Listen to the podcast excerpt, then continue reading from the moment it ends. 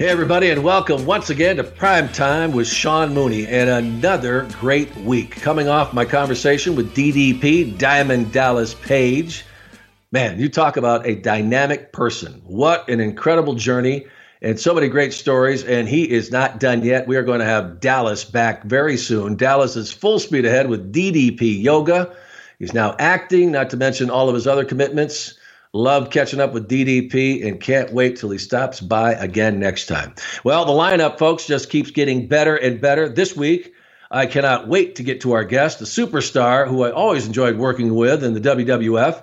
He had quite a wild ride during his time in the WWF, WWE. Brutus, the barber beefcake, is on the podcast, and we're going to welcome him in in just a minute to tell us about his new book and, of course, what's going on with him and the Hulkster What's happening with those two? Well, you're going to hear all about it.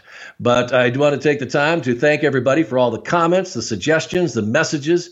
Please keep them coming to me on Twitter at Sean Mooney Who, and of course by email at primetime at mlw.com. Also, check out the official Primetime with Sean Mooney tees at prowrestlingtees.com. And come on, you, get, you can get your Sean Mooney Who tee. You don't have it yet? Or you can get the Ding Ding Ding tee or of course the ever popular official Primetime with Sean Mooney logo tee. It's a great way to help support the show, folks, and uh, you can do that by just going to prowrestlingtees.com and search Primetime with Sean Mooney and get yourself one of the collection. Now, last week I mentioned that uh, we were going to have a contest because uh, we've been giving away the unreleased uh, Unseen Matches DVD for folks that went to iTunes and gave us uh, a review and a rating, and of course, subscribed. We'd still love you to do that, but we want to open it up so that everybody who listens to the podcast has a chance to win one of these DVDs from my good friends at the WWE. Uh, the way we're going to do that is uh, we have a prime time with Sean Mooney Facebook page. Uh, we just started it out, and uh, what we want you to do is we want you to go to that page, prime time with Sean Mooney, and like us. Okay. Uh, when we get to 500 likes, we are going to randomly select one of the people that have liked us, and we're going to give away that DVD. And I've told you before, I don't care where you are. You could be in the Middle East, you can be in the UK, you can be in Germany, you can be in Italy. I don't care where you are. Uh, in Iowa, I will make sure you get this DVD. I will sign it and I will send it to you. Okay? All righty let's get to the main event. Right now, I want to welcome in a superstar who brought to life one of the most remembered gimmicks in the history of the WWF, known to be one of Hulk Hogan's best friends and wingman, although that is certainly debatable right now and something we are definitely going to delve into. He's got a new book out, Strutting and Cutting. He is none other than Brutus the Barber Beefcake. Brutus, thank you so much for coming on Primetime. Hey, not a problem, Sean. It's a, it's a good to see you. It's been so many years, and then now get a chance to sit down and talk to you and about some co- cool times is, is really gonna gonna be fun. Yep, and uh, we certainly do have an awful lot to talk about. As I mentioned, we're going to be talking about uh, the situation with the Hulkster, but that's to come, folks. You're going to have to stick around for that because Brutus has so much happening right now. As I mentioned, he's got a new book that uh, he's written, uh, 400 pages plus and a tell-all of uh, an incredible life. It's called Strutting and Cutting, and uh, it happens to be available for pre-sale right now. Uh, if I'm going to mention it several times, but grab a, a pen. It's uh, you, all you need to do is go to brutusbeefcake.com, and you can secure your copy. It will be out uh, right around Christmas, so it's going to be a great Christmas present, not only for yourself but uh, your family and friends. So uh, we'll be talking more about that. Uh, I did want to mention, though, folks, uh, and Brutus kind of said we got a chance to catch up. A couple of weeks ago, we uh, did the big event 13, which was taking place in New York City. Uh, in Queens, right by LaGuardia Airport, and it was a fantastic event. What, Brutus, wasn't it a great event? Oh, it was uh, it was great, and yeah. the fact that we definitely had a lot of attention where we were sitting, and people just flowed through there and kept coming and coming and coming and it was a it was a great day. Yeah, and, and there were there were uh, folks that were like ninety uh, uh, prominent names in wrestling. Uh, uh, you know, everyone from Shawn Michaels and and Sergeant Slaughter was there, the Rougeau Patterson. How, how about yeah, Pat Patterson? Patterson? Yeah, he was right next to us and had a big line there. And uh, you know, of course, as Bruce Brutus mentioned, we were we were front and center, and people were like marching in. Brutus had this big long line there, and I'm sitting next to him. They're looking over and like Sean Mooney. That, that, that's Sean Mooney. Uh, what? And so I was kind of that rarity. So uh, they wanted to come over and say hi to me, but uh, Brutus had the line out the door. And uh, and, and, you you've been doing a, a, lot of stuff lately. You're every weekend. You're you're somewhere, right? These you're doing the comic cons, the wrestle cons, the different shows. Well, I I've, I don't think I could do do every weekend now and everything. Yeah. Uh, but uh, you know, I get out a couple weekends. Well, I know the folks were so happy to see you yeah, it's it's a lot of fun. It's it's so great to get get out and see the fans, talk to the fans, you know, listen to what they have to say about the business now and and how they feel about the the, the business when you know when I was uh, running wild in the '80s and, and '90s, and uh, it, it's very interesting.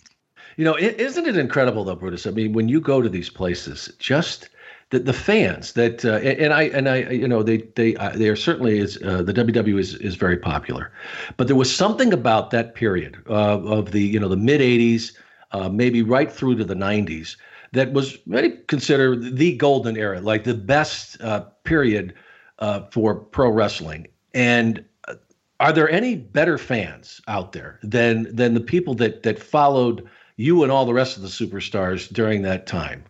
Uh, they're very loyal fans. Uh, yeah. You know, and and during, during that time period, it was a real transitional period in, in the wrestling world. It, it, you know, like like everything, it changes, and sometimes it changes small over long periods, and then sometimes it changes huge in a short period. And, yeah. and that's basically what, what, was happening at the uh, the end of the 70s and then the early 80s, and all of a sudden, it bam, an explosion. Yeah, no kidding. And, uh, we're going to be getting to all that, folks. But uh, uh, I, I want to talk a little bit more about this weekend because, you know, I, I mentioned the Big 13 event was really something. And then it, it, started to, it took kind of a strange turn, didn't it, Brutus? We, we went to Staten Island where well, there was an event taking place. Okay. Was, yeah, we had a secondary, uh, a secondary event planned yeah. to, uh, you know, try to uh, pick up some additional dough. and I, it kind of went south on us, and we found out that it had been canceled. And we were now going to Plan B, which we didn't know anything about, and and uh, we're driving off into the sunset. And uh, yeah, it, it, was pretty interesting what, how it turned out. Yeah, and and uh, to and we won't uh, we'll get through this quickly, but it, it, just it's vivid in my mind the way it all went down is that we left uh, LaGuardia uh, right by the airport there, and we headed for Staten Island, and we were we were starving because we hadn't eaten anything. We'd been sitting at tables since early in the morning, and they said, "Oh, we're going to take you down. We're going to get you." Uh, something needed this great Italian restaurant and, and on Staten Island. So I'm excited because, you know, I'm out in Arizona. I don't get great Italian food. So they take us down there. We're all over the place. We went to the wrong restaurant first. Uh, and then we still got to the restaurant, and there's no Brutus. Brutus is nowhere to be found, and he was worse off than I was because he had some guy driving that didn't know where he was going. Right? I mean, you guys yeah, just yeah, I was about to jump uh, jump out and just choke this guy to death. Actually, he was yeah. he was the worst worst driver in the world, mm-hmm. and trying to negotiate through bumper to bumper traffic and yeah you know, you know, through on multiple highways to get to, and he didn't even know where he was going to begin with. Trying to holding a cell phone about six inches from his face so he could see it, and trying to drive. And I was freaking out, man. And I was, we got, they got me to this restaurant just in time. And uh, yeah, I think we were finishing up when you finally. Everybody was done, and and you know, and uh, you know, no offense to the food, I, I was was horrible. I, I'm I'm just glad I didn't die from it. Yeah. Um, but it was all part of the fun, folks. I am not knocking oh. it. It was to me, it was a great adventure from start to begin, from the very start till the, the end of this thing. And so we ended up going to this place, and it was basically I don't know what you'd call it, Brutus. Kind of a, it was like a, a batting cage place. Entertainment center slash uh, recreation center where it has warehouse, uh, kiddie rides, video games. Yeah. And, and then, then, wrestling, and they set a ring up, and we're they're having wrestling there. You know, it's just I'm I'm just sad because we missed the really the highlight of the whole night would have been seeing King Kong Bundy wrap his hands around uh, what's his name? Yeah, Razor Ramon. Yeah. Razor Ramon's neck. Because yeah. we, we have to get a little backstory on that too, uh, because uh, like Brutus said, we go to this place. It was a very small place where they had a ring set up, and they had these, you know, these tables we were supposed to sit at. These people had no idea uh, who the I mean, there were some very big names in wrestling there. Uh, you know, the Warlord was there, and Eric Bischoff was there, and of course, you know, Brutus was there. Scott, and, Scotty Norton. I haven't even seen Scotty yeah. Norton in like freaking years. Yeah, and, and, and nobody's going up to these tables because they don't want to spend the money to get the autographs or something. So we're all sitting there watching these these horrible matches take place, and then they put us in a and and finally they just threw the towel. Like they said, okay, we're out of here. So we leave and apparently, after we left, because Scott Hall was supposed to be there, and he did arrive when we were there, a big entrance. He had disappeared, and he and he makes his entrance there. And apparently, after we left, we missed the best match of all. Right? That's right. Yeah. Oh, he was in a vodka rage, and uh, boy, he started messing with the wrong guy, King Kong Bundy, and uh, things. I think when things went bad for him.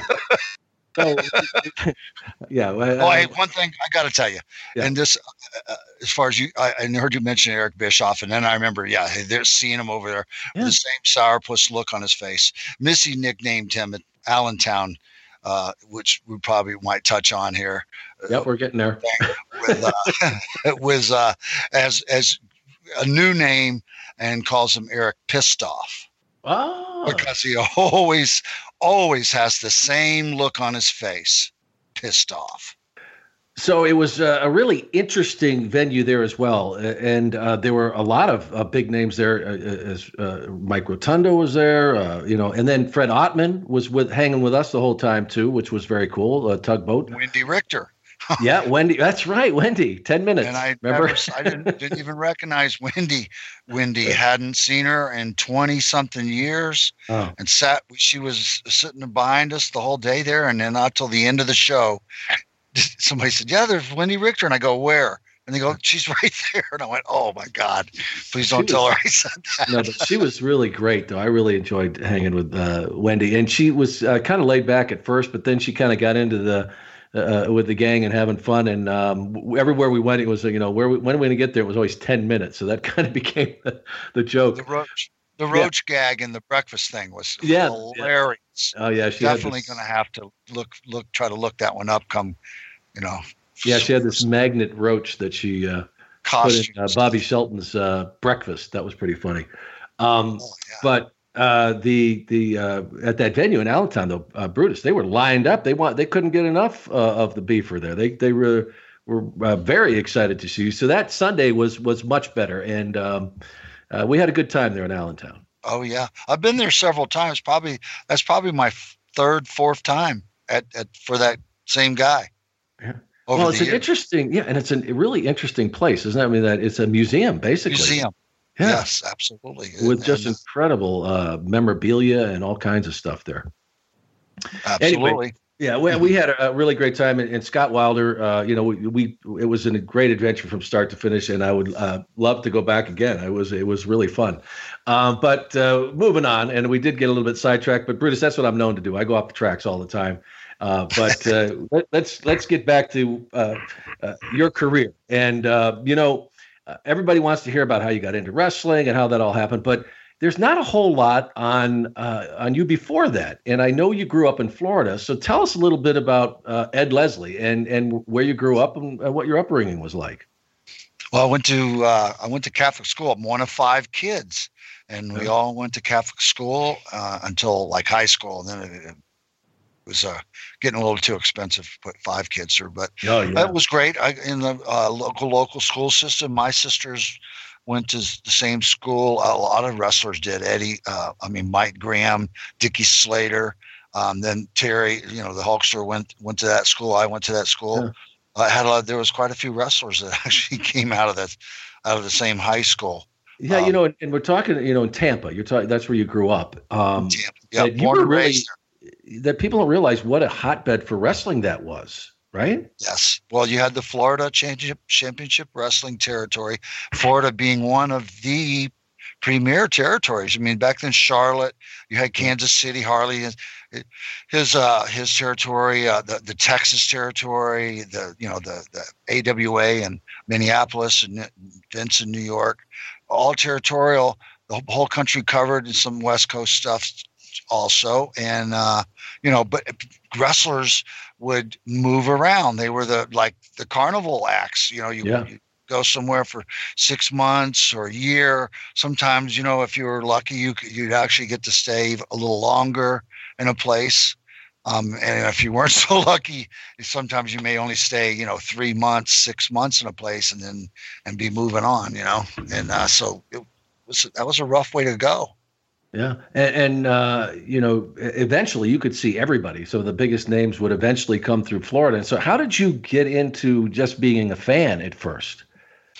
Well, uh, I have an older sister, and she was kind of a little tomboyish, liked hot rods and and liked wrestling. So I was um, volunteered to go with her to the wrestling matches in Tampa at uh, Fort Hesterly Armory, and uh, man, on Tuesday nights it was a wild, really? wild night there. You had the great Malenko and Eddie Graham and, and Dusty Rhodes and, and the Briscoes and Jose Lothario and just, I mean, you name it. They, they had a, a Wahoo McDaniels, a, a, list of guys that was as long as your arm. And Florida had it all. Wow, that's incredible. And uh, used to go to these shows all the time right? And uh, it, it's funny because you you had mentioned to me uh, before that, uh, that that someone else was going to these at the same time, and you didn't even know each other at the time. That's right. That's right, Terry. Terry Bollea. Yeah, and he was going to these matches at the same time, and he, and he was down at ringside. I mean, what was uh, what was the what was Terry Bollea like at that point?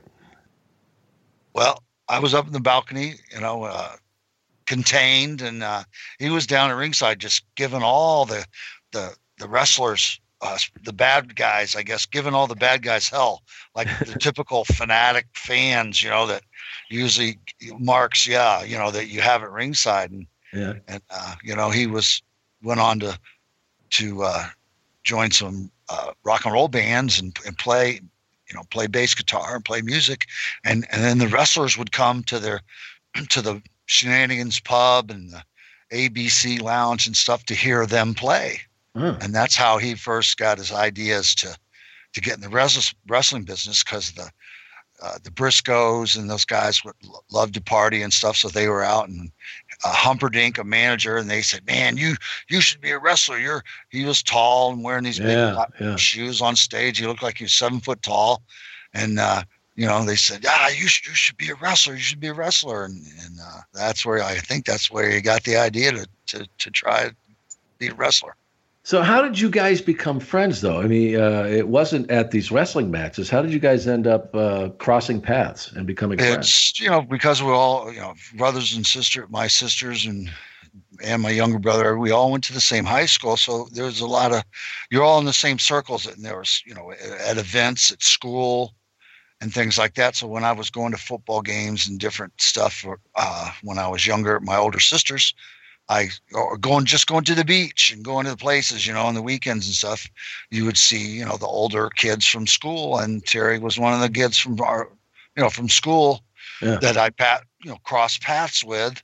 But you know, they weren't giving me a second look because I was, you know, underclassman. You know. Yes. This young, young, small, skinny kid. Upstart. Yeah. Oh yeah. so when did that change? How did you guys become, uh, you know, where you started hanging? Uh, let's see. Well, back uh, high school, and you know, met at the beach a few times, and then uh, you know, I got into try, wanted to you know put on some bulk, and so I started lifting weights, and we I wound up meeting him at a a gym kind of near where I lived, down in South Tampa, called Harry Smith's Gym because a lot of the wrestlers go there. So that's so he was going there. My father knew Harry Smith, so they sent me there. And the next thing you know, I met Terry there, and uh, and then wound up you know trying to go to the same gym where where he would go, and uh, you know eventually working out with him and and his friends. Yeah, and, and so you really uh, initially uh, you just got into it to get bigger, and uh, I mean, you really started getting into the bodybuilding part, right? Yeah, you weren't just, thinking. I, you weren't I, thinking wrestling at this point. I, I wasn't had no thoughts whatsoever about being a wrestler. Yeah. I was just trying to, you know, put on some weight, you know, and and uh, you know, and I could see that you know the wrestlers, you know, had lots of chicks and stuff, usually running around them and hanging out, hanging around stuff. So I thought, you know, hey, that sounds good, you know, get get some muscles on, you know, and mm-hmm. then so you can reel in some chicks. Well, and uh, eh, eh, you you certainly it, it, paid off. I mean, because initially, weren't you uh, you were the one that was pretty cut and getting into the bodybuilding. And Hulk, was he as big as you at that point, or did, did you drive him to say him looking at you going, "Hey, mate, wait a minute, maybe I can do this"? Well, I think you know it was kind of pushing each other, and that's what friends okay. kind of do, you know, and stuff. I mean, I was a little younger, but I was definitely ahead of my you know curve. Um, and physically, and I was I was strong and and you know just determined to to dominate the, the things that I was going to you know trying to do so i was definitely good for him to have somebody pushing and pushing and pushing uh, pushing so hard to, to keep you you know leaning into the wind and going in the direction you want to go it's easy to get lackadaisical and get lazy yeah, and so at one point, because you mentioned that a lot of the wrestlers would go to these clubs where where Terry would play, and uh, they, they had a pretty damn good band, from uh, you know what I understand. So th- it was a it was a big hangout. And so uh, they took notice of Terry. So was he the first one who was really approached about getting into wrestling? And then were you drawn in, or how did that happen? Well, I, I just think you know he got the idea. The wrestlers said, "Hey, you should try being a wrestler." You know, he liked the wrestling, and uh, uh, I think what he did was he went down for a tryout, and then uh, the, their uh, their trainer, a guy named Hiro Matsuda, uh, very very powerful and uh, knowledgeable uh, Olympic wrestler. And he did their training, and I think they took him into the school the first day, and they exercised him till his tongue was hanging out. And then the guy took him in the ring and stretched him, broke his, you know, posted his his ankle. Really?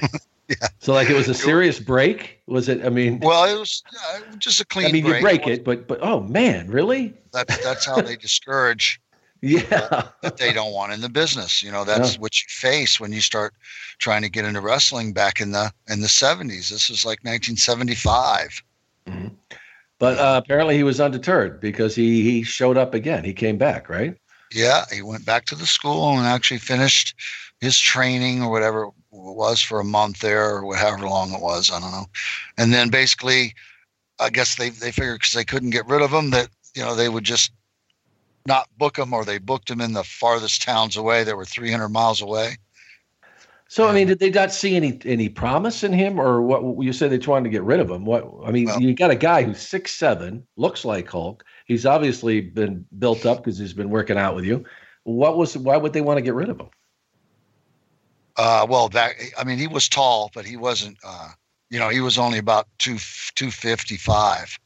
Really? Back then, you know. So no, so he was he was he was he was big and tall, but he wasn't all built up muscularly uh, to speak of at all. And and you know, for, he had long hair, you know, and he was a musician. And as far as the the establishment wrestling, that you know, the, the actual guys who ran the company, Eddie Graham, despised people like from the outside, yeah.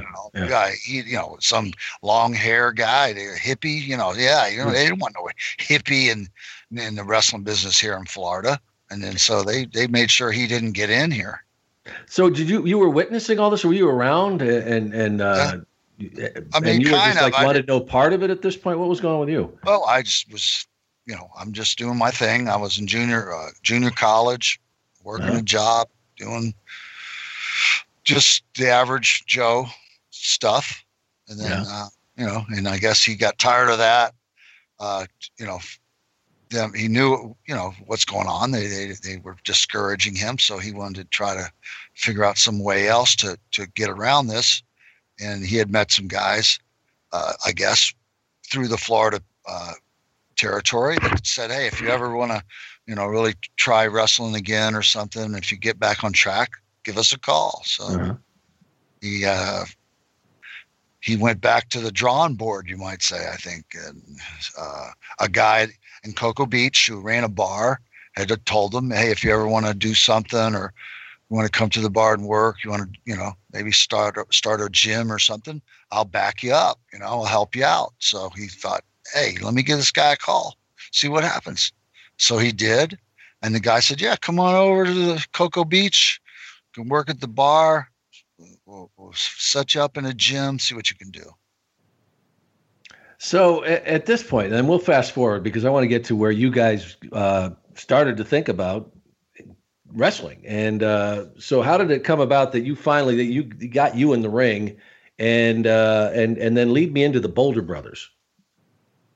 Well, he just uh, you know he uh, decided to go move move over to Cocoa Beach and try to get all his friends try to get somebody to go with him and basically nobody would step up. Nobody wanted to quit their job and take a chance. Yeah. Nobody wanted to be a wrestler, and so you know he ran out of options. He, he so he called the young kid uh, Brutus uh, Ed that everybody used to rib and make fun of and everything, and uh, and you know begged me basically, hey, you know.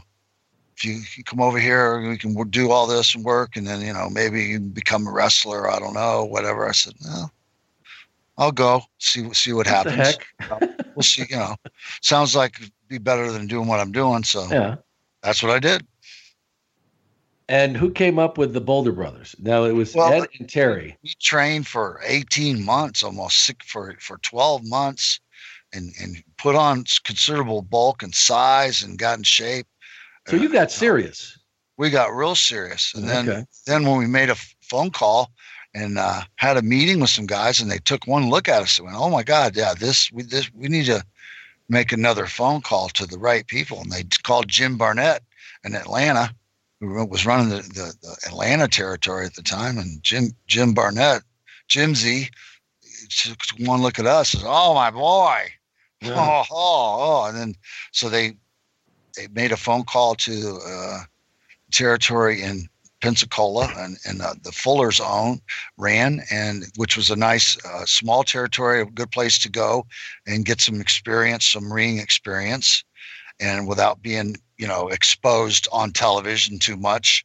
And uh, you know you could still be kind of under the radar there and get some experience. And that was the perfect place for me to have my first match, and that's where I did. I wrestled a tag match with Eric the Red and Ox Baker. Mm. And so this all be this is where it really started rolling, and, and a lot of people don't understand, uh, and especially at this period in Florida, like you said, they've got all these territories, and then there's these other ones, you know, Alabama, and there's Georgia, and and you got to pay your dues. So, uh, what was that period like? How long was it that you guys were just, you know, living out of a? I think you said you're living out of a van, and you're just going and earning to, uh, nothing, right? I mean, gas money, money enough money to to eat on barely, and then uh, gas money to drive to the towns, and then you know, we, yeah, we slept in our van. That went on for five or six months, probably, really, you know, and then we started, you know, then uh, we were kind of ready maybe to to move up. Uh, move up to the next level, or maybe we were impatient. I don't know, maybe both. And yeah. so they, they called the uh, Jerry Jarrett in Tennessee, and they came up with this idea where they said, the Hulk is coming. That's why they started calling him the Hulk. Uh-huh. And they did a vignette. Jerry Jarrett, I was there at the Jerry Jarrett's house. We did this vignette. He started started on Terry's boots and came up, and he had a picture of him all posing and everything, and he looked pretty formidable and stuff. And they brought, you know, so they sent me into the territory first, Ed Boulder, and on TV with Ron Bass. Go uh-huh. figure.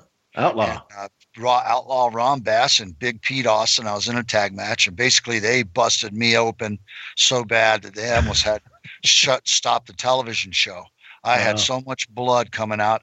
It basically took a half hour for the guy in the dressing room. Like to this day, I can't remember his name, but he, him, and his uh, his wife both worked for the company. She was some kind of a valet. Yeah. They he sat there for a half hour in the dressing room with a compress and ice on my head trying to stop this bleeding. And then basically i never got it stitched up but they they put these uh, uh, butterflies handmade butterflies out of tape on my head and then taped over that and taped over that. And basically I, I lost so much blood I, I almost couldn't even get on an airplane to fly home Wow. And, uh, so you guys went from what making 25 bucks a night sometimes uh, gas money. So this is like big time. I mean, weren't you making what was it, like 800 a week when uh, well, sometimes. Yeah, yeah, yeah, 5 6. So that was big money, yeah. right? I mean, that at that time. difference. Big difference, yeah, from making 50 bucks a night. At this point, you guys, you, you're progressing. I mean, you're, you're doing bigger shows in Memphis uh, is there a turning point where you, where you remember because it wasn't it wasn't going to be much longer after that before you guys would really start to uh, you know be among the elite? What took place during that period of time? And I don't I think we're, we're talking early '80s here that uh, this was happening. Well, it was late '70s, early '80s. Um, yeah. Both of us were uh, hitting different territories. Um, you know, they were just, you know still call me uh, Eddie Boulder or and then uh, Terry went to New York in 78 ish, 79, whatever, and they renamed him uh, Hogan. Uh, Vince right. wanted to be an Irishman, so he named him Hogan and started calling him Hulk Hogan. And, uh, and, um, and basically, you know, I was running around the, the country, the uh, mid South with Bill Watts and with uh, Ted DiBiase and those guys, Stan Hansen and you know, vast, you know, Harley Race, all kind of guys, you know, still getting experience, getting getting more and more experience in the road, wrestling and and and stuff, and then uh, eventually, you know, I was given a chance to uh, put my skills on display uh, for Vince's territory, and then that's what got me um got me and and and then basically the same thing. Terry was kind of discovered by Vince working in the AWA territory, you know, doing a thing there, uh, his Hulk Hogan thing, the real American or something, red, white, and blue deal. And uh, so, bam, we both got our shots. Bam, they liked us. Bam, next thing you know, we're in New York.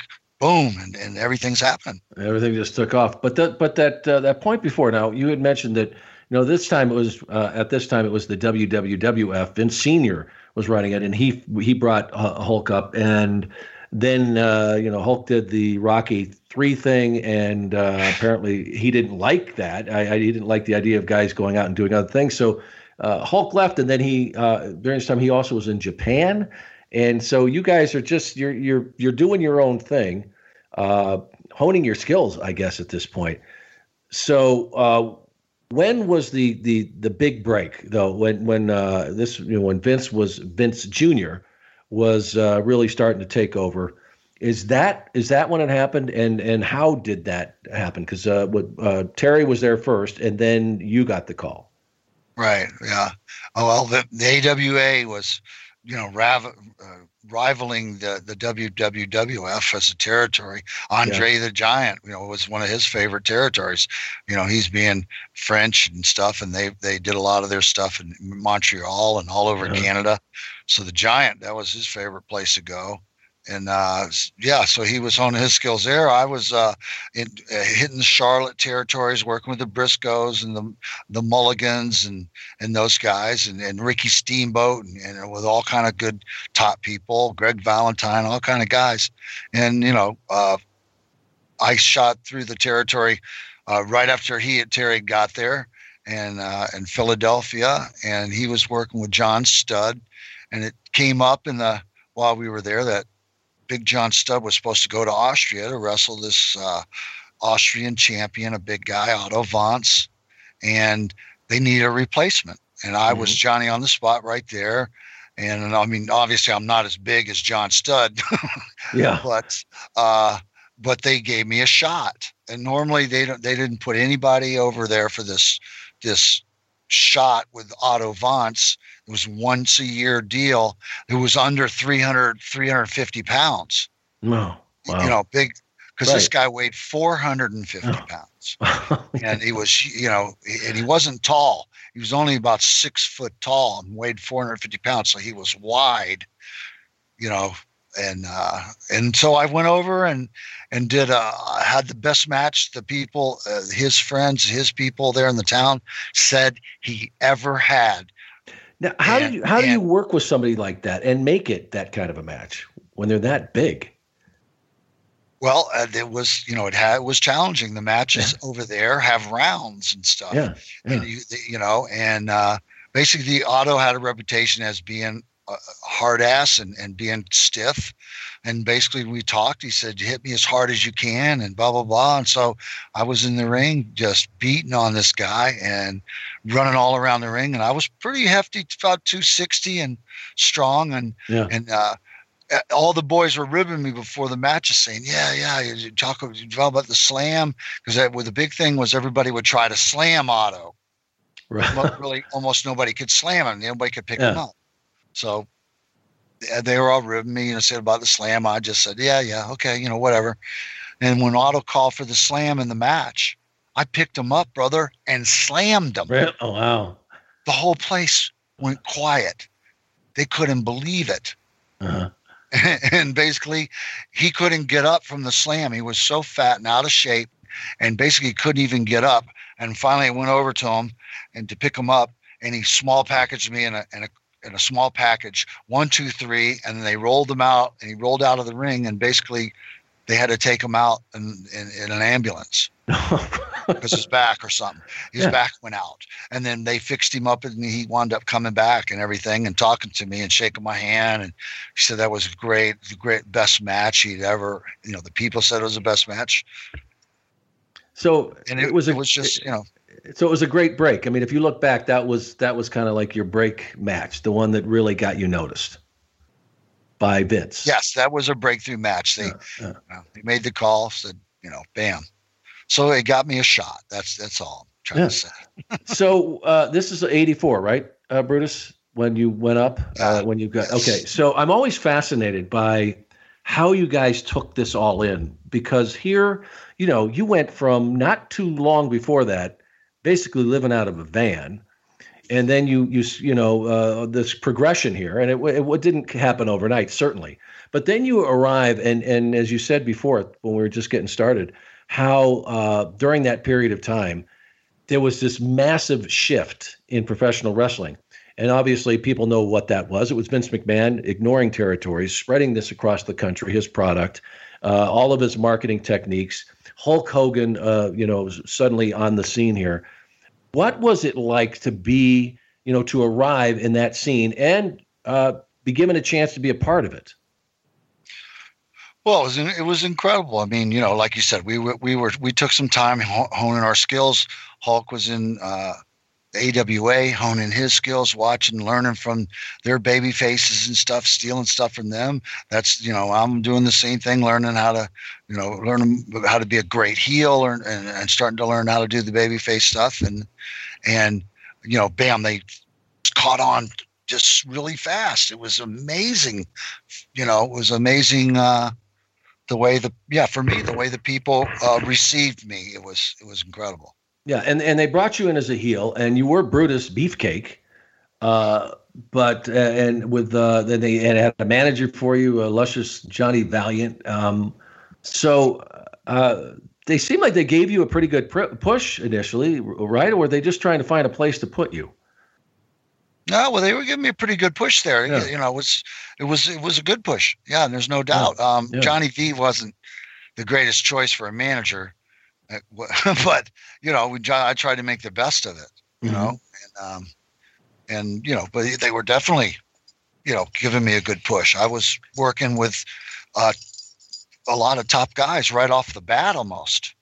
I mean, and what was it? And what was it like at these houses? Did you see how these, uh, you know, these house shows really started to, uh, you know, have these big crowds at them? Uh, was there a point when you really noticed like holy cow this is really happening? These people you know it's becoming it's becoming more than just uh you know it's becoming mainstream. Well yeah it was you know 20 30,000 you know.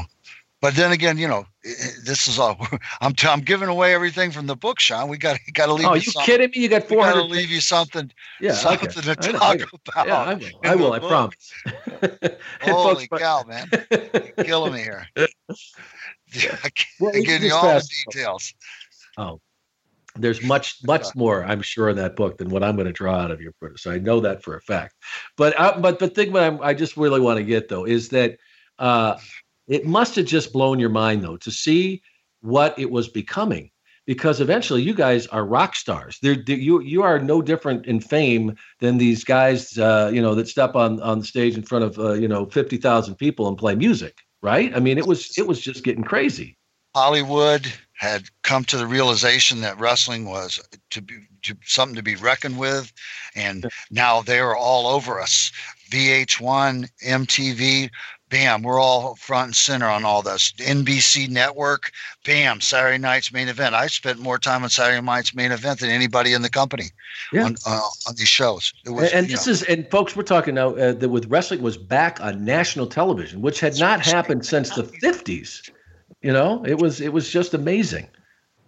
You know, prime time. Was it maybe? Yeah. It, it was amazing. I'm just fortunate. I'm so thankful to, to be able to have been there and, and, and been a part of it. All right. So during that run with the WWF, and we won't get into the detail, details, folks, you're going to have to go to the book to get all of that when he first got.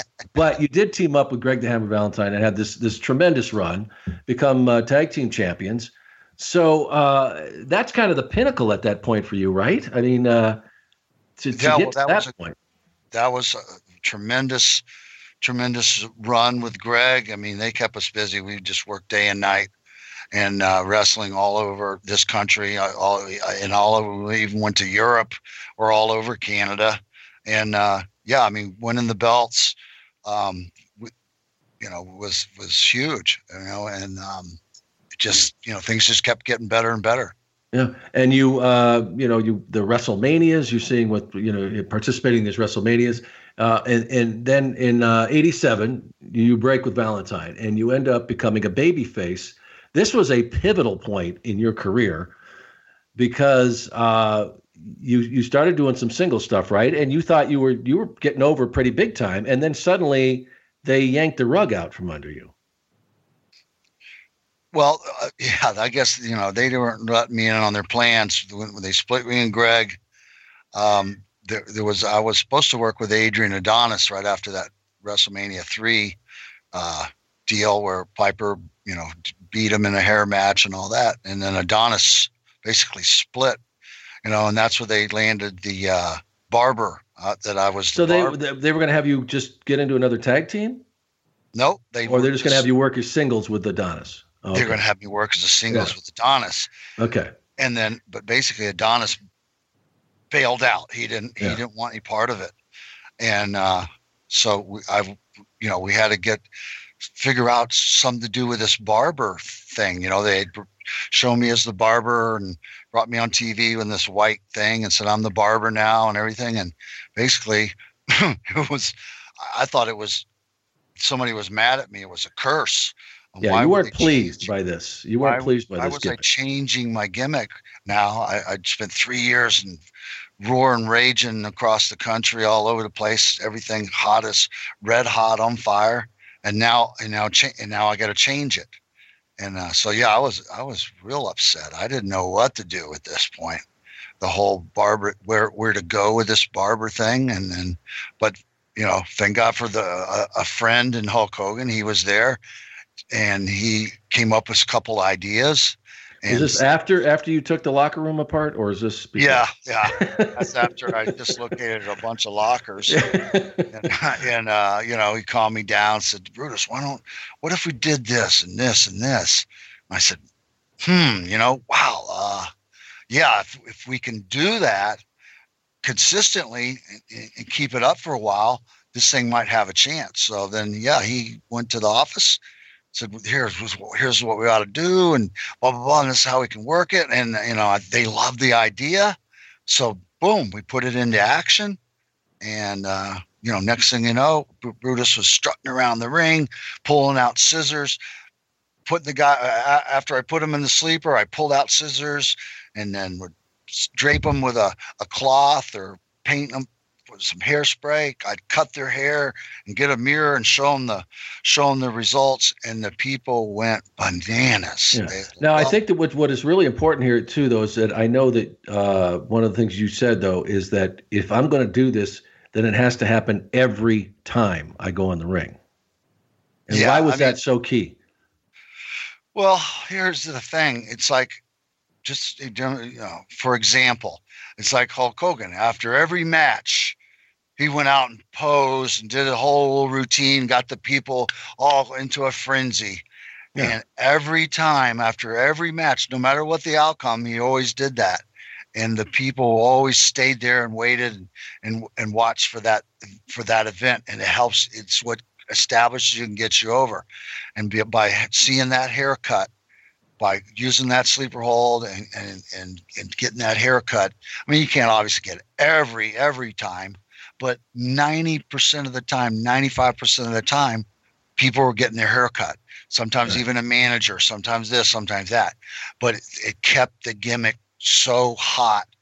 People knew when they got to the arena that they were going to see a haircut and they came for it. Yeah, and, and, were were you a little bit uh, like skeptical? Like I I don't know if this is going to work. And when did you realize that this is over big time? Well, after the first, you know, after the first four, five, six TVs, you do, you know, those those TV days every few weeks, and after, uh, you know, it started, it started picking up steam. You know, the haircut thing started getting over. You could feel it and the hear it from the reaction of the crowds, and uh, you know, I started feeling, you know, getting into the to the character and plugging in the, you know, plugging my personality and everything and into the Brutus and getting uh, came up with the idea to get the big shears and come to that, that and then I redesigned my own outfits and changed yeah. them up and put fishnet and all kind of crazy stuff and came out in these you know even more wilder outfits than I had been wearing and then and the people loved it. it just everything I did it was you know I was just fortunate to have good good help, good people around me, and and uh, and just I couldn't I couldn't do any wrong almost. Yeah, yeah. Everything and, was right. Yeah, and you had some you had really had some great feuds, and I, I loved the gimmick. I really I was the same way. I could, we would love to see what you know when you you cut these guys' hair. It was a it was such it was such a shoot. I mean, you know, you can't like just you can't make hair you know get back on somebody's head. So people loved seeing it. And uh, you had some great feuds. The one with the Honky Tonk Man. I remember the you know the Peggy Sue matches with uh, Sherri, and then you had uh, George Animal Steele with with Georgina. Right. That was, and you also feuded with Randy Savage, and then uh, the Hulk and the Zeus. Uh, when we had the No Holds Barred matches, you were you were involved in those as well. Uh, of those, what what stands out to you? What what, what of those feuds? What were the ones that really stood out? Was there one that you really enjoyed the most? Well, I, you know, Randy was a challenge to work with, but we always had fantastic matches. Yeah. You know, Mr. Yeah. Perfect, uh, uh, different guys, ravishing Rick Rude, you know, tremendous talent, Junkyard Dog. I mean, I got to, I was working with everybody, and you know, it was just, it was just am- am- amazing. You know, those those times that the, the personnel, the personnel that we had to to work with was great. So we're talking these feuds, and uh, you were definitely over. You were really at the peak of of uh, your popularity, your fame in the WWF. You pinned Mr. Perfect at WrestleMania six. That was the first time that ever happened on a pay per view. Uh, and then uh, we're you know uh, moving forward there in 1990. I want to talk about the parasailing accident, and uh, this was in July of 1990. Um, tell us what happened. Ah, well, it's a it's a whole process, but I mean, uh, we're at a we're partying and, and having a good time on a lake place north in the north end of Tampa on the Fourth of July, and uh, doing some parasailing. That's where you fly behind a boat, you know, in a parachute. Yeah. And uh, it was just a freak a freak accident, and and the you know the boat the boat took off. I was trying to help out, and the person that was being pulled by the parasail got dragged right into me and bam i got hit so hard uh, about 30 miles an hour so hard it ripped me out of the water and threw me in the air. And then i came down and basically my entire face all the bone in my face was crushed and i was blind i couldn't see and and uh and uh you know but but fortunately for me i, I wasn't unconscious so I was able to get my bearings and uh, make an airway with my hand, stuffing my, my fingers in my mouth, try to and, and forcing my mouth open because it wouldn't open. Everything was broke, everything was busted, and uh, and just wait for help. and uh, it was just a miracle at this point that the, the impact hit me so hard it ripped me out of the water. It should have it should have broke my neck instantly. Yeah. But the wrestler's neck, big big neck from you know all the years of working out and and being in shape and should have they should have flown a helicopter in, flew me right out to the trauma center, and then you know went from there. But instead, it went bad, and the local emergency, the local uh, ambulance drivers with no no experience and no training put me in the back, drove me to the closest little hospital with no facilities for trauma patients, and left me in a wheelchair oh in the lobby, uh, dying. so, so how did you end up because uh, at a trauma center? When did, did somebody finally realize this no, guy needs better? Never how got did... to a trauma center. Uh, they, they, they, couldn't move me. I was so badly injured; they were afraid to even move me. Oh, um, it's it's just a long story. You know, they got a, a doctor who's uh, just. It's like so many things happened, had to happen that it's it's just an unbelievable story. And this doctor came in, took over the thing, and and figured he could help me out. And, uh, and basically by doing an experimental operation and trying to put me back together. And and basically they they gave me no chance. 50 50 chance that I might even that I might just make it through the first first night much less make it through all this surgery. They, the surgery that he had planned to do a 16 hour surgery, but somehow miraculously, you know, the guy did all this stuff. We got all this wire and st- uh, titanium and screws and took bone out of my skull, peeled my face off, and put all the stuff in there and then put it all back. And, and believe it or not, I'm, I'm, I'm alive to talk about it. Yeah, and this is an operation that never been done before, right? This doctor that uh, that did it, that somehow uh, a miracle worker. They uh, usually did this type of surgery to test, uh, the, uh, you know, repairing the, the, the fractures on a cadavers, and then hmm. they that, that's what that's how they tested, you know, would try these these surgeries. So he had never done it on anybody who was alive before. I was the first one to be able to say that to, who survived the procedure. Wow. And uh, and just moving forward with like a hundred uh, different plates in your face, right? Well, that's not that many. No, all that's all bone grafts. It's a lot of bone grafts and pieces of this puzzle put together with eight eight strips of titanium and all the wow. screws that huh. are strapping the bones to hold them in place until they could heal. Jeez. And then uh, my, you know, my whole face w- wouldn't be moving around anymore. Yeah. So uh, fast forwarding on this, and it's just incredible that I remember being in the WWF at the time. People didn't think you'd ever. I mean, just hope you have a normal life, and yet in the meantime, you're uh, working out, uh, and you would return to the ring. How in the world did you do that? And it was about a year, right, or a year and a half. I don't know how long it took you, but that's incredible. Well, it was probably uh, the first t- couple times I tried out getting back in the ring, I didn't really feel that comfortable. And that's yeah. why they started up the barbershop thing. But I mean, basically six months after the after the um, surgery and things were healing up and progressing and stuff, um, I was already uh, pretty pretty recovered pretty well and doing um, stunts in a couple in a film that Hulk that Terry was making in California called Suburban Commando. Yeah. Um, the Undertaker before he was the Undertaker was in that same movie. Oh, that's amazing.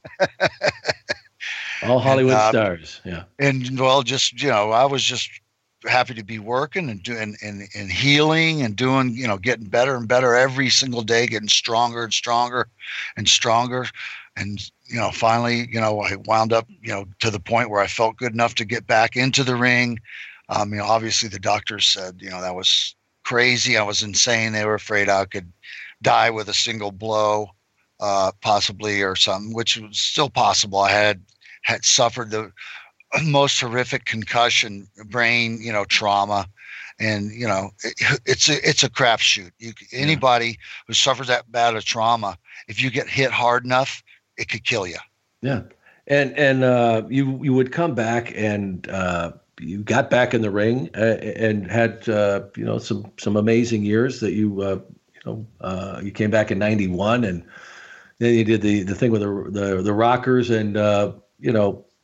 I want to get you back, and we and we can get into all of that uh, the rest of the, your career. And you spent time in the WCW, but I know I don't have you for much longer. And I know a lot of folks have been wanting to hear about what's going on with with Hulk Hogan, and you know, Brutus, you guys have known each other for what you know forty years, uh, not just uh, you know uh, partners in the ring, partners in business of doing and and really helping each other get to the top of uh, the world of pro wrestling.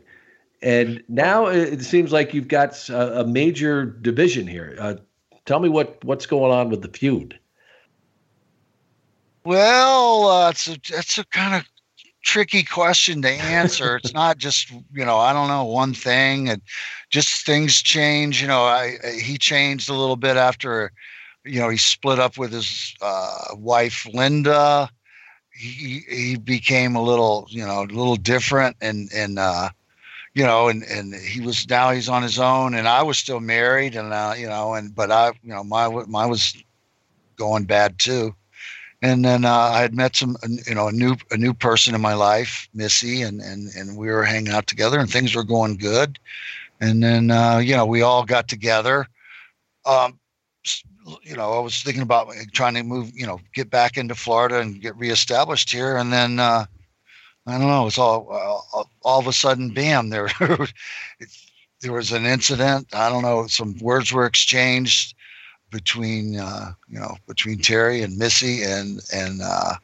basically that, that conversation, uh, kind of caused, uh, you know, a huge risk, rift and, and and things started going bad at that point. So this got this got personal with uh with, with Missy and and Hulk. I mean, is that where it started, or had it been brewing? You know, because like I said, you guys have been friends a long time and been through an awful lot. Well, he didn't know her. He he had spoke to her on the phone a million times. It wasn't like yeah. he did, wasn't familiar with her and everything. And just uh, when when she got here and stuff, maybe he had some perceptions or some ideas about her. Thought maybe she was a little wilder than she was. I don't know. Uh, maybe and, and said some things to her, you know, maybe about getting together. But Missy wasn't into that kind of stuff. So Missy shut him down big time. Mm. And uh, and and uh, you know he didn't take it well. And then it's, it's like ever since that, you know, it, the Lord says forgive, forget, you know, whatever. Hey, move on but I, I, guess you know he just hadn't been able to move on past it, and so you know if he's got a problem with her, he's got a problem with me. And so, have you had any conversations? Has this been, uh, or, you know, or just what we've been seeing, kind of these Twitter wars between you two? Well, lately there's been the, the Twitter stuff about you know, stuff about the book, and I don't know if he's he was worried I might put some stuff in the book he wouldn't like. I don't know what, what, what there is to worry about. But at the end of the day, um, this, is there some stuff in that book folks might want to read? oh, there's there's some great stuff. It's just all it's just true.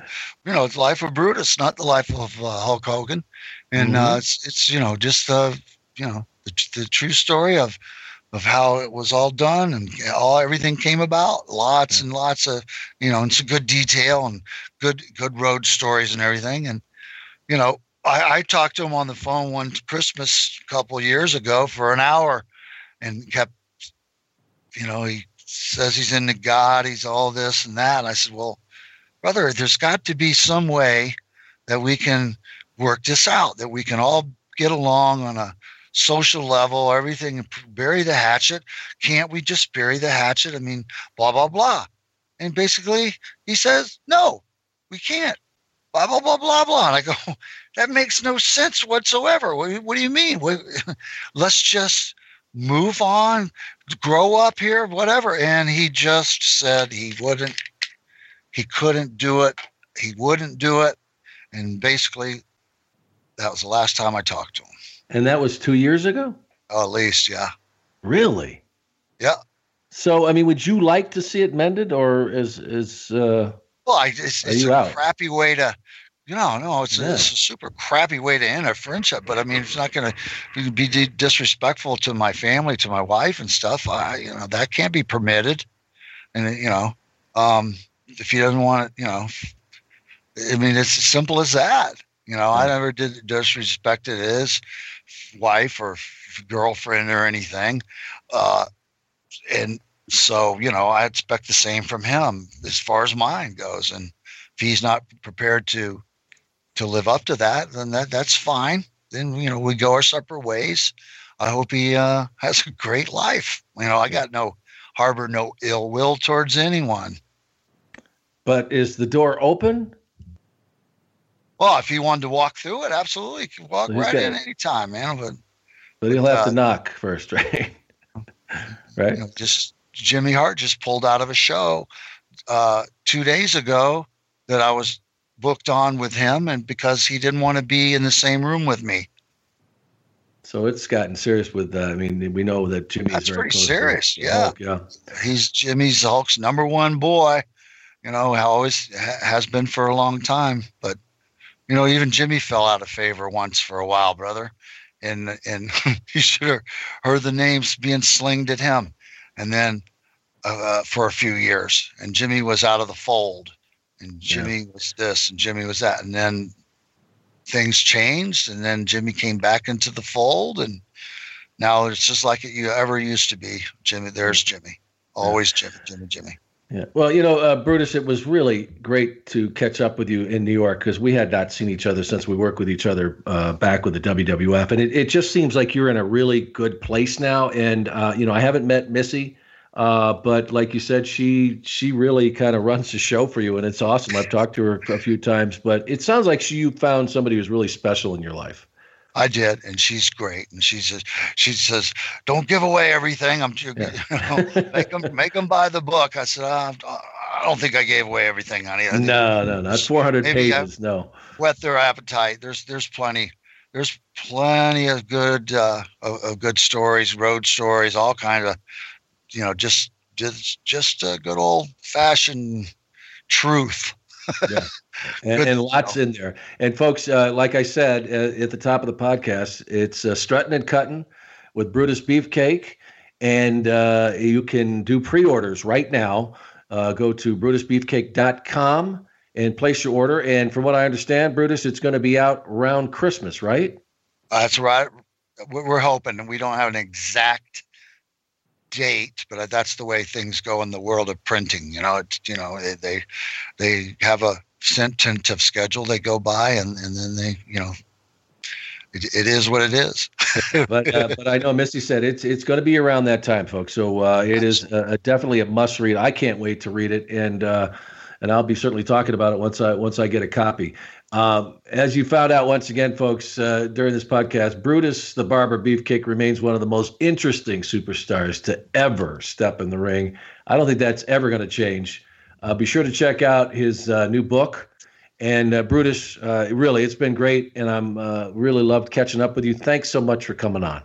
All right. Well, thank you, Sean. It was great, great running into you after so many years, and good to see that you have done well and you're you're very happy in your home in Arizona, and things are going good for you too. All right, man. We'll stay in touch. Oh, you bet we will. I again want to thank everybody for all the comments, the suggestions, the messages. Please keep them coming to me on Twitter at Sean Mooney Who, and of course by email at primetime at mlw.com. Folks, those of you who have emailed, you know I answer. So email me and uh, let me know who you want to get on the show, uh, who you want to hear from, uh, what you want to hear about from them. Email me, okay? All right. Also, check out the official Primetime with Sean Mooney Tees at ProWrestlingTees.com. Uh, help support the show, folks. Got a great collection. More are coming. And last week I mentioned that we're going to have the contest that will allow our listeners a chance to win one of the unreleased, unseen matches, 1986 to 1995 DVD from my great friends at the WWE. Uh, here's how you can do it, folks. Just get to our Facebook page, Prime Time with Sean Mooney, and like us. When we get to 500, we are going to select one person from that group, and you are going to uh, win that DVD, and I will send it to you. Great stuff this week with Brutus the Barber Beefcake. And folks, there is a lot more on the way next time. Thanks for listening, everybody. Talk to you then. I'm out.